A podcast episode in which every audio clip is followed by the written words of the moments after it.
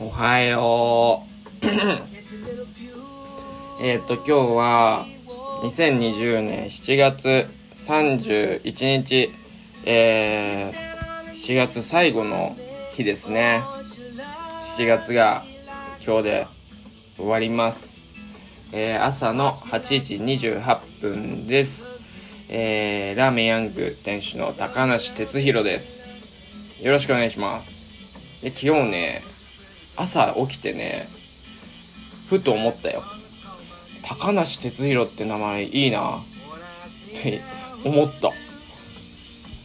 やばくないこれ。なんなんでしょうね。だからさ、あのー、何効果っていうか忘れたけど、よく目にするものは好きになっちゃうみたいな人間の心理があるってよく言われるじゃないですか。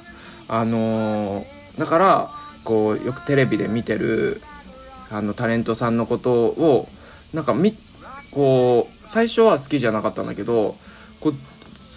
ずっとこうテレビで見ちゃうから、なんかいつの間にか好きになっちゃったり苦手じゃなくなっちゃったりするっていう現象があるらしいんですよ。うん、なんかよくマーケティングとかにも使われ、使われるらしいんですけど、だからこうあの電車の吊り看板とかあの道の道路看板とかそういうのって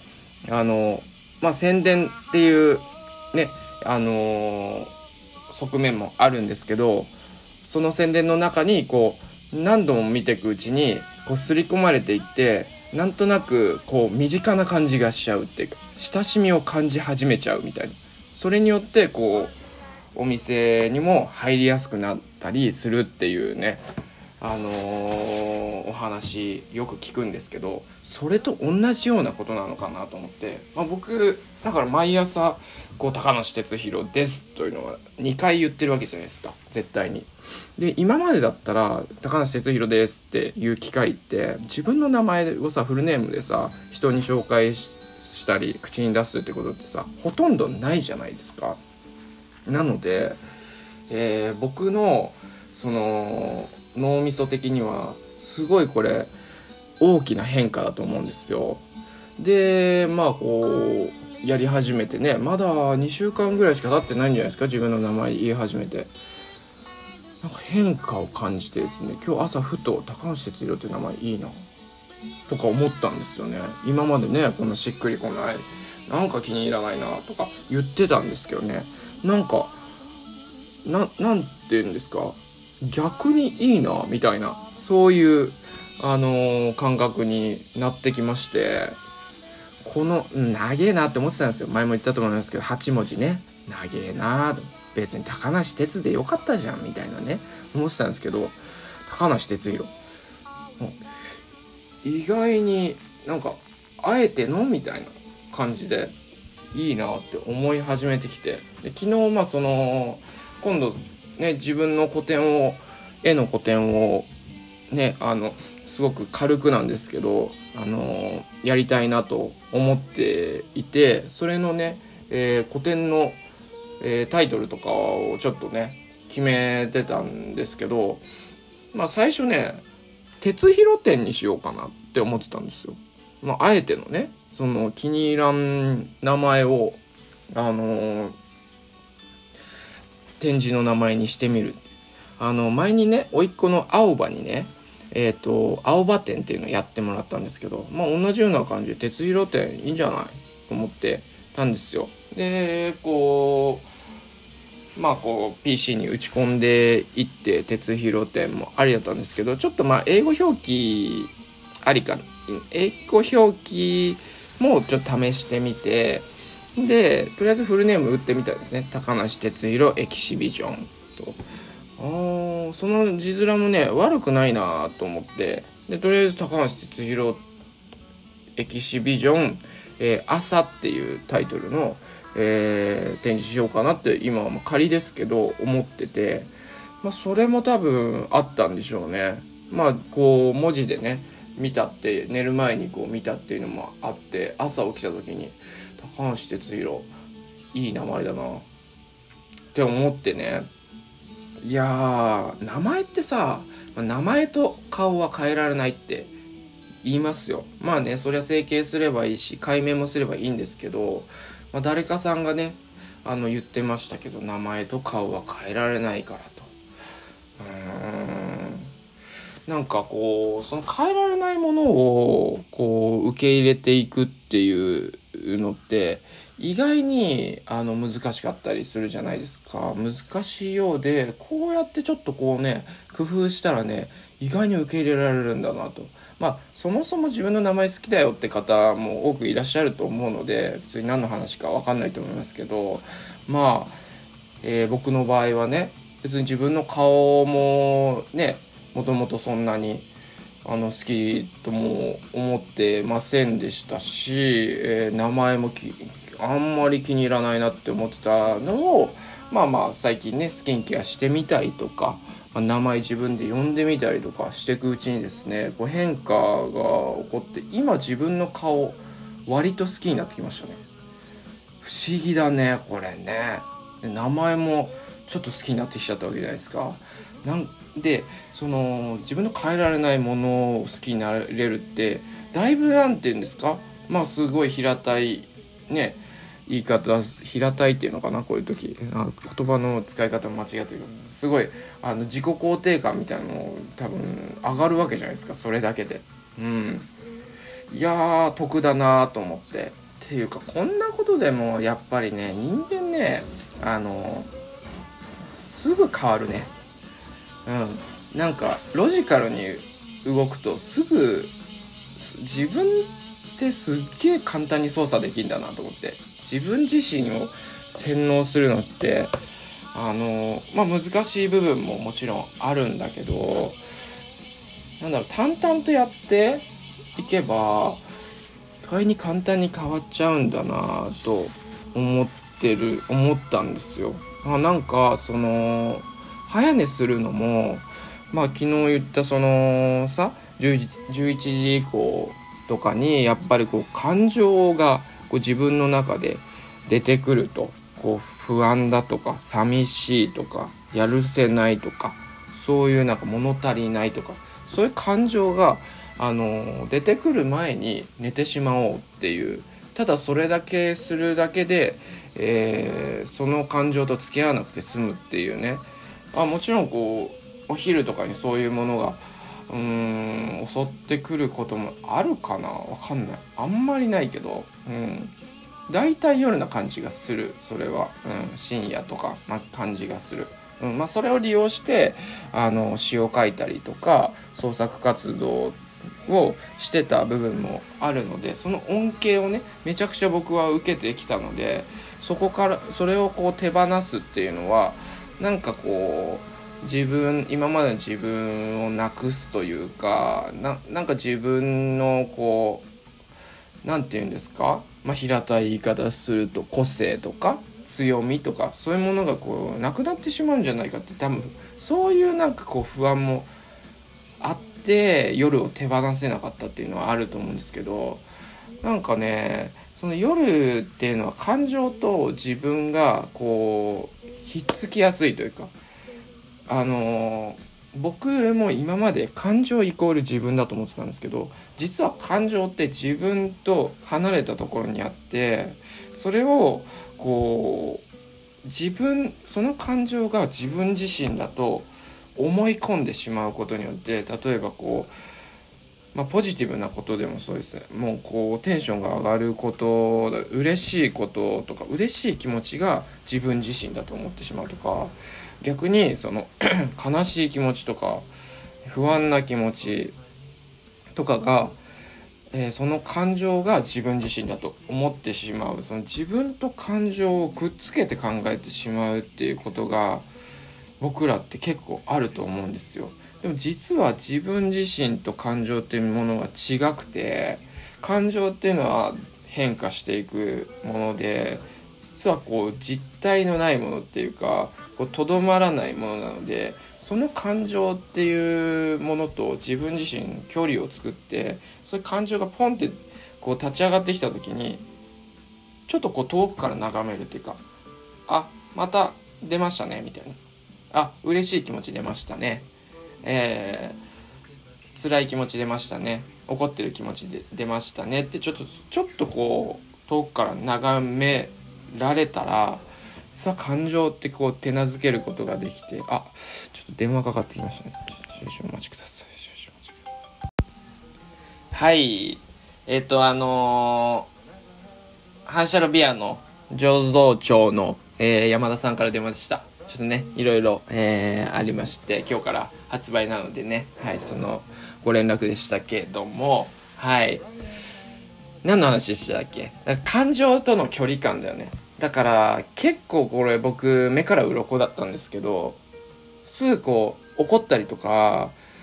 辛かったりとか嬉しいってなった時に、それがもう自分と同化してるものだと思ってたんですよ、子供の頃から今までさんじゅうよんさいまで。でも実は感情は自分と離れたところにあってっていう風に、えー、捉えると、うんあのー、そこに左右されなくなって、自分っていうものがはずっとこう変わらないものがこうある安心感みたいなのが、えー、最近そういう考え方を見つけてですね、えー、で特にその夜に感情は起こりやすいと僕は思ってるの、僕の場合なんですけど、そうなのでもうそういう感情にえー、なる前に寝るということがですね、最近のまあなんていうんですかね、術ですよね、術、僕の生きる術ってやつですね。あのー、最近 エイチエスピー っていう言葉を知りましてですね、多分ちょっと今流行ってるよね、こう気にしすぎる人、繊細な人、これ エイチエスピー っていう、まあ、性格っていうか性質らしいんですけど、そういうのって生まれつきで、あのー、ごにんにひとりいるらしいんですよ。もうすごい、あのー、割合的には多いですよね。 にじゅっパーセント ですから、うん、クラスにだからさんじゅうにんクラスだったらねろくにんはいるっていうことですから、そのぐらい多いんですよ。で僕か間違いなく エイチエスピー なんですよ、ね、あの全部 は, はまってたんで、その項目が。でそういう人って感情との距離感を取るのが苦手なんですよね、きっと エイチエスピー の人って。そこで、あのー、それを知ってればある程度、まあこうね、すっごい疲れてたりとかね、あのー、自分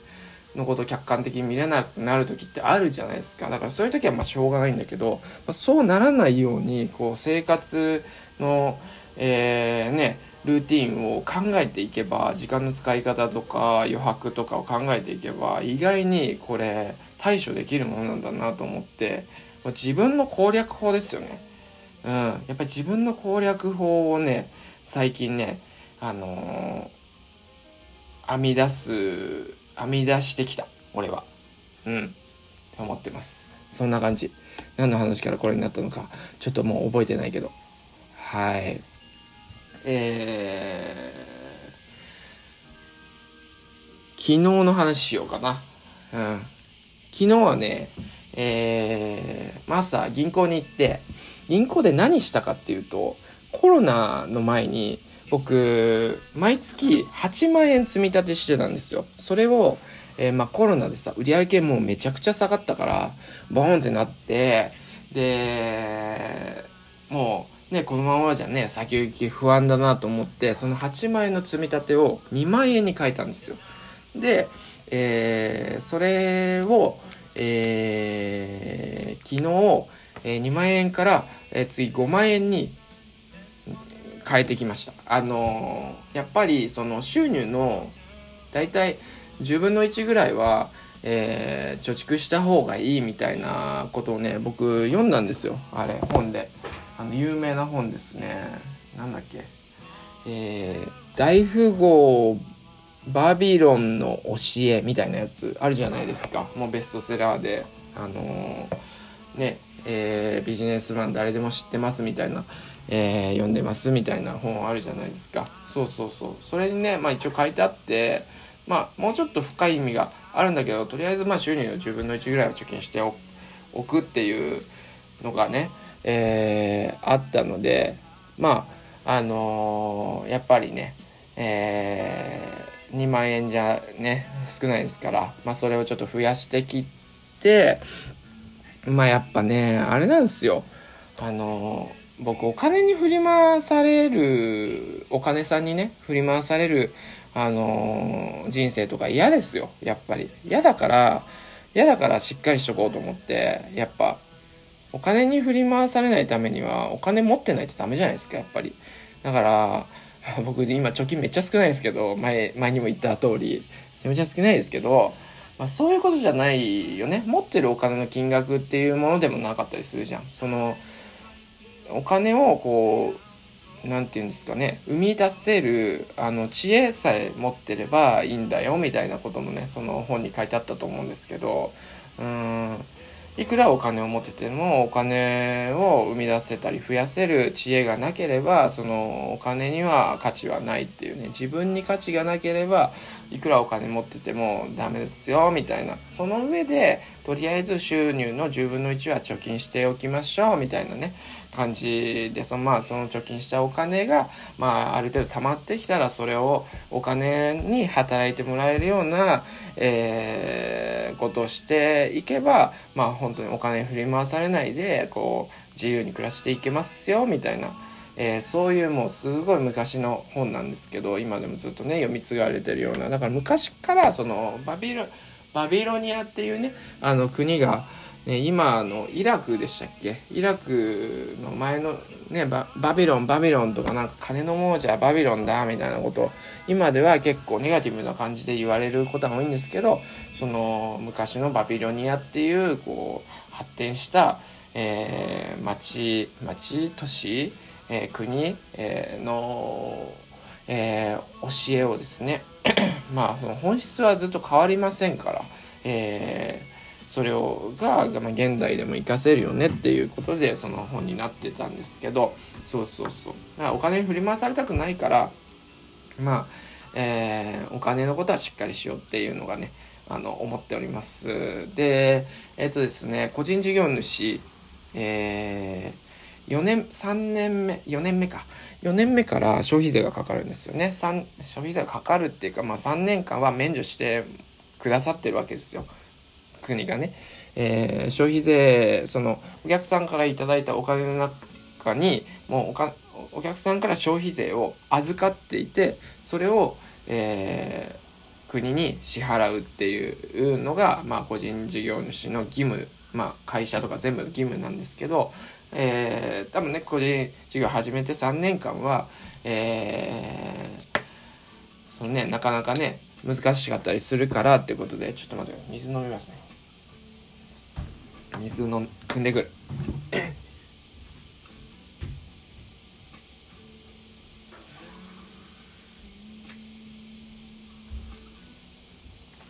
消費税が免除されるわけなんですよ。さんねんかんはね払わなくて済むんですけど、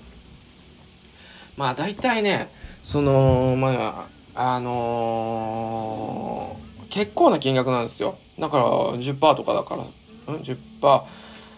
あのまあ、計算式があって売上の、えー、だいたい売上の、えー、よんじゅっパーセント の じゅっパーセント って感じだった気がするな。 よんじゅっパーセント の じゅっパーセント だいたいね飲食はだからだいたい僕もうこれ言ったら別にヤングの売上全然バレますけど、全然バレてもいいんですけど、えー、っと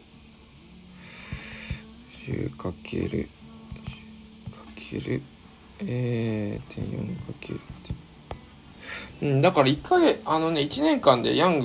は、まあ、はちじゅうまんえんぐらいは消費税払う、はちじゅうまんからきゅうじゅうまんぐらいかな、きゅうじゅうまんぐらいは消費税払うような計算になってるわけですよ。だから、えー、いちねんかんにねんにわえっといちねんかんでにかいに分けて払うんだっけ、いちねんかんで一括で払うんだっけ分かんないけど、まあポーンってそのぐらいのあのお金が飛んでいくわけですね、消費税の納税として、えーと、お店としてですね。そうなってくるんで、まあいっかげつにさ、まあいちねんにきゅうじゅうまんだったらさ、まあ、ななまんごせんえんとかはちまんとかいっかげつに貯めてかなきゃいけないわけじゃないですか、消費税でね。うん、なのであのでもなんかそんなにそんなこうなんとかなるかなとか思ってきついなと思って、そのきゅうまんとか毎月貯めるのきついなと思ったから、とりあえず消費税用に、えー、ごまんえん毎月貯めてきました。なんかあのー、僕その口座をこれなんかいい方法あったら教えてもらいたいんですけど、まあ自分の一つ口座があるわけじゃないですか。口座からもう一個口座を作って、えー、毎月消費税の積み立て用に、えー、もう一個の口座の方に、えー、送金をして、えー、消費税口座っていうのを作っとこうかなって思ったんですけど、そうすると送金で、えー、毎回ごじゅうえんぐらい、えー手数料かかりますって言われてね、あ、銀行の中なんですけどね、同じ銀行の中なんですけどごじゅうえんかかりますってなって、ああごじゅうえんか、まあ、ごじゅうえん別にいいけどごじゅうえんぐらいでいいけど、なんかなんか気持ちよくないなと思って、うん、少しでもなんかその減るのがなんか気持ちよくないなって、ケチなんですかね、わかんないですけど、なんかこうあんまりそれ違くないって思って、で, で何のためにその口座を作るんですかって言われたから、まあ、消費税用に貯めたくて、ああじゃあ消費税用の積み立て貯金がありますみたいな感じで言われて、積み立てにしたらあの手数料かからずにできたんですけどね。皆さんそういう感じでやってるんですかね。ちょっと答えがよく分かりませんけど、とりあえずそれでやってきました。そんなことを昨日銀行でね手続きをしてきましたね。はい、その後何したんだっけな、えー、ちょっと待ってください。えー、その後ですね、えー、ルカワインさんにご挨拶に行かせていただきました。昨日、えー、っとあ今日からですね、その生搾りレモンビールが発売になるんですけど、あのー、まあヤングでお店で飲むことは、まあ、昨日も同じ話してなんか申し訳ないですけど、あのー、ヤングでは飲めるんですよ。ただヤングでこう未開封のビールを販売するってことは免許がないとできないので、えー、やれ、やれないんですね。でそこで、まあ、あのハンシャルビアさんからご提案いただきまして、あの近くのルカワインさんで取り扱っていただくのはどうでしょうかっていう、ちょっと聞いてみましょうかって言ってくださって、であのじゃあぜひお願いしますっていうことでハンシャルビアさんからからルカワインさんにお願いしていただいて、で取り扱っていただけることになって、まあ、そ, そのあのお礼も兼ねて昨日あのルカワインさんに行かせていただいたんですけど、ルカワインさんにお話いろいろ聞かせていただいて、まあ、僕、あのー、お酒は最近ね特にほぼほぼ飲まないのであんまりね詳しくないんですよね、お酒に対して。なので、あのー、ルカワインさんにいろいろ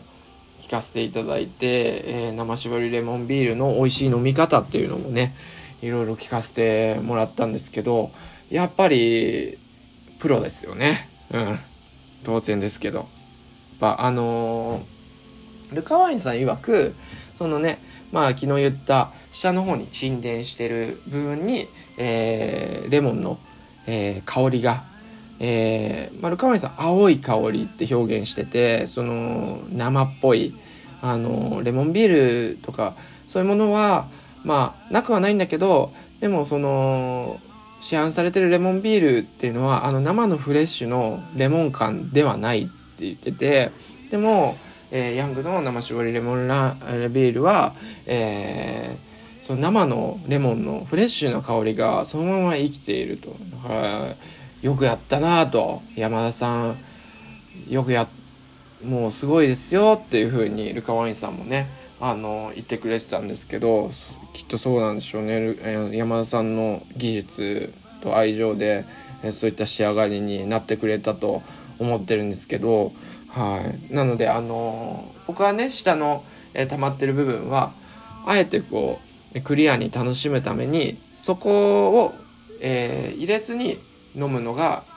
まあ鉄流の、はい、高梨哲弘流の飲み方ですと昨日お伝えしたと思うんですけど、えー、ルカワインさんはぜひその下に、えー、沈殿しているものもね一緒に味わってもらうことによってレモンがよりこう風味、えー、豊かに、えー、味わえるんだよっていうことをね教えてくださってですね、えー、本当にいろんな飲み方がね、まあそう言ってくれた、えーね、ルカワインさんもね、あのー、このラジ鉄聞いてくださってるっていうお話で昨日ね、あのー、そういう風にね、あのー、僕は言ってたよねっていう話も聞いてくれて、だからまあ人それぞれ全然そのお酒なんてその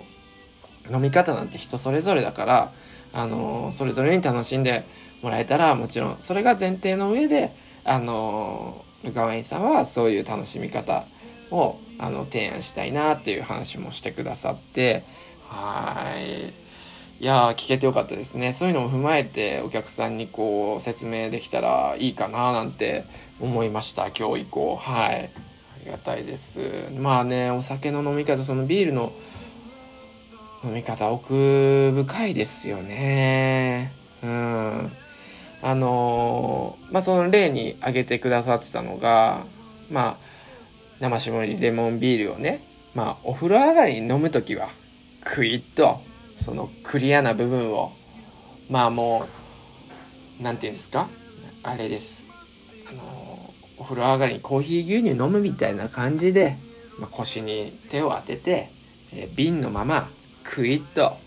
いってもらうのがお風呂上がりはいいだろうと。もうまあ夕暮れ時とかね、まあちょっとまあ、ムーミンパパみたいにね、こう家の庭でね、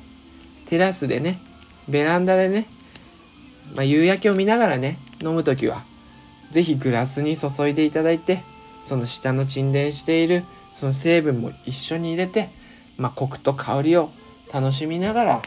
えー、飲むのがいいんじゃないかというふうにねおっしゃってましたけど、やっぱこう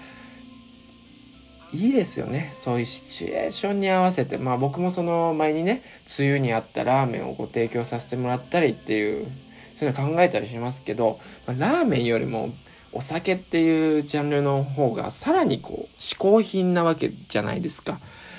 嗜好品っていうものはいいですよ、やっぱりこう奥が深いし豊かだしね、うん、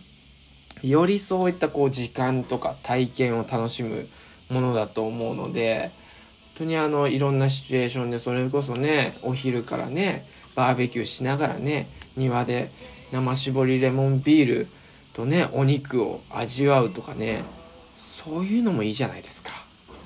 うん、川に行ってね、川に足をね素足でね浸かりながら川をな眺めながら、えー、ビその瓶のままでね飲んでみるとかもルカワインさんで、えー、ビール購入していただいて、えー、三島の川を眺めながら外で飲むとかもねいいです、すごくいいです、うん、そんな本当にいろんな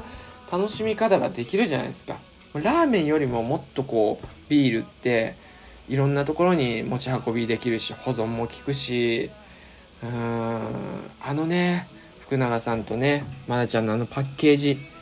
もうルカワインさんすごい絶賛してくださってましたけど、あのパッケージがね皆さんの夏のこのいろんなシーンでこう登場するっていうのをね想像するだけで僕嬉しいですよ。うーん、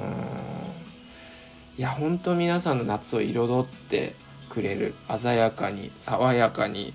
えー、彩ってくれる、えー、生搾りレモンビールになったと思いますので、ぜひぜひ皆さん、えー、遠方の方はですね、えー、今日のじゅうにじ、昼のじゅうにじからですね、えー、反射炉ビアさんの、えー、ネットショップの方でご購入いただけます。あのヤングのラーメンとのセットでも、えー、ありますので、ちょ、ちょっとこちらは限定数、あのあまあでもビールも限定数ですね、すいません、あの本当に煽るようなことは言いたくないんですけど、なんか、まあ、昨日あのハンシャルビアさんからご連絡いただいて、あの予想以上に注文がたくさん入ってるらしいんですよね。ありがたいことに本当に皆さんおかげさまなんですけど、注文が、えー、入ってる、まあそのネットショップではまだ販売しないんですけど、その酒屋さんなのかな結構飲食店さん、お店さんからの注文が結構多くいただいてるらしくて、えー、あのこれ多分言っていいと思うんですけど、あの、まあ、前回僕がそのバレーショラーメンの時にも参考にさせていただいた、えー、フレンチの、えー、ウブリエさんですね。僕とてもリスペクトさせていただいてるんですけど、大好きなんですけど、どうやらウブリエさんがあの注文してくださったようですね。これえっと自分用なんですかね、これは。おみウブリエさんで出してくれるんですかね、わからないですけど、いやとても光栄で、まあ、そんな感じで飲食店さんから注文がね来てくださってるようなので、えー、今回ですね、えー、本数がさんびゃくごじゅっぽんあの製造させていただいたんですけど、ちょっとねあのもしかしたら結構煽りたくないんですけど、あの結構早く終わっちゃう可能性があるとのことなので、えー、飲み逃し買い逃しないように皆さんぜひぜひあの使ってるレモンがですね、もうレモンの季節も終わりましたよね、きっとね。あのギリギリあのー、いただけたレモンだったんで、あのレモンはですね西浦の青木さんという生産者さん、僕の彼女のおじいちゃんなんですけど西浦ちょこちょこね遊びに行かせていただいてまして、彼女のねおじいさんおじいちゃんがね、あのおじいちゃんとおばあちゃんがあのみかん農家をやってまして、えー、そのおじいちゃんがねこう庭というか納屋の、えー、隣で、まあそれを販売してるわけじゃないんですけど、あの同じ柑橘類なんでレモンも育ててるっていうことで、よくあのいただくんですよ、レモンラーメンに使いなよっていうことで。で、まあ、今回その、ね、ビールの、えー、お話いただいた時に、いやぜひあの彼女のおじいちゃんのレモン使いたいなと思って、であのいただきに行ったんですけど、本当に季節がギリギリであの最後だよっていうことだったんで、あのー、今回、うん、この完売ビールが完売してしまったら追加製造がちょっと難しいんですよね、そういう事情もありまして、はい、なので、えー、今回ぜひ買い逃し飲み逃しないように皆さんよろしくお願いします。はい、感じですね。まあちょっと他にも話したいことがあったり、個展の話だったりね、新しいグッズの話だったりしたいんですけど、はい、長くなったのでここら辺で、僕は今日はえー、準備がちょっとね 早, 早く行かないといけないので、この辺りで、えー、ラジ鉄終了したいと思います。ちょっとこの前数えたらこれねろくじゅっかいも全然超えてましたね。ろくじゅうごかいぐらいかもしれません今回。はい、今日もありがとうございました。 最, 最後の決め台詞はまだ決まっておりません。それでは皆さん良い一日をお過ごしください。本日もよろしくお願いします。ラーメンヤングの高梨哲弘でした。バイナラー。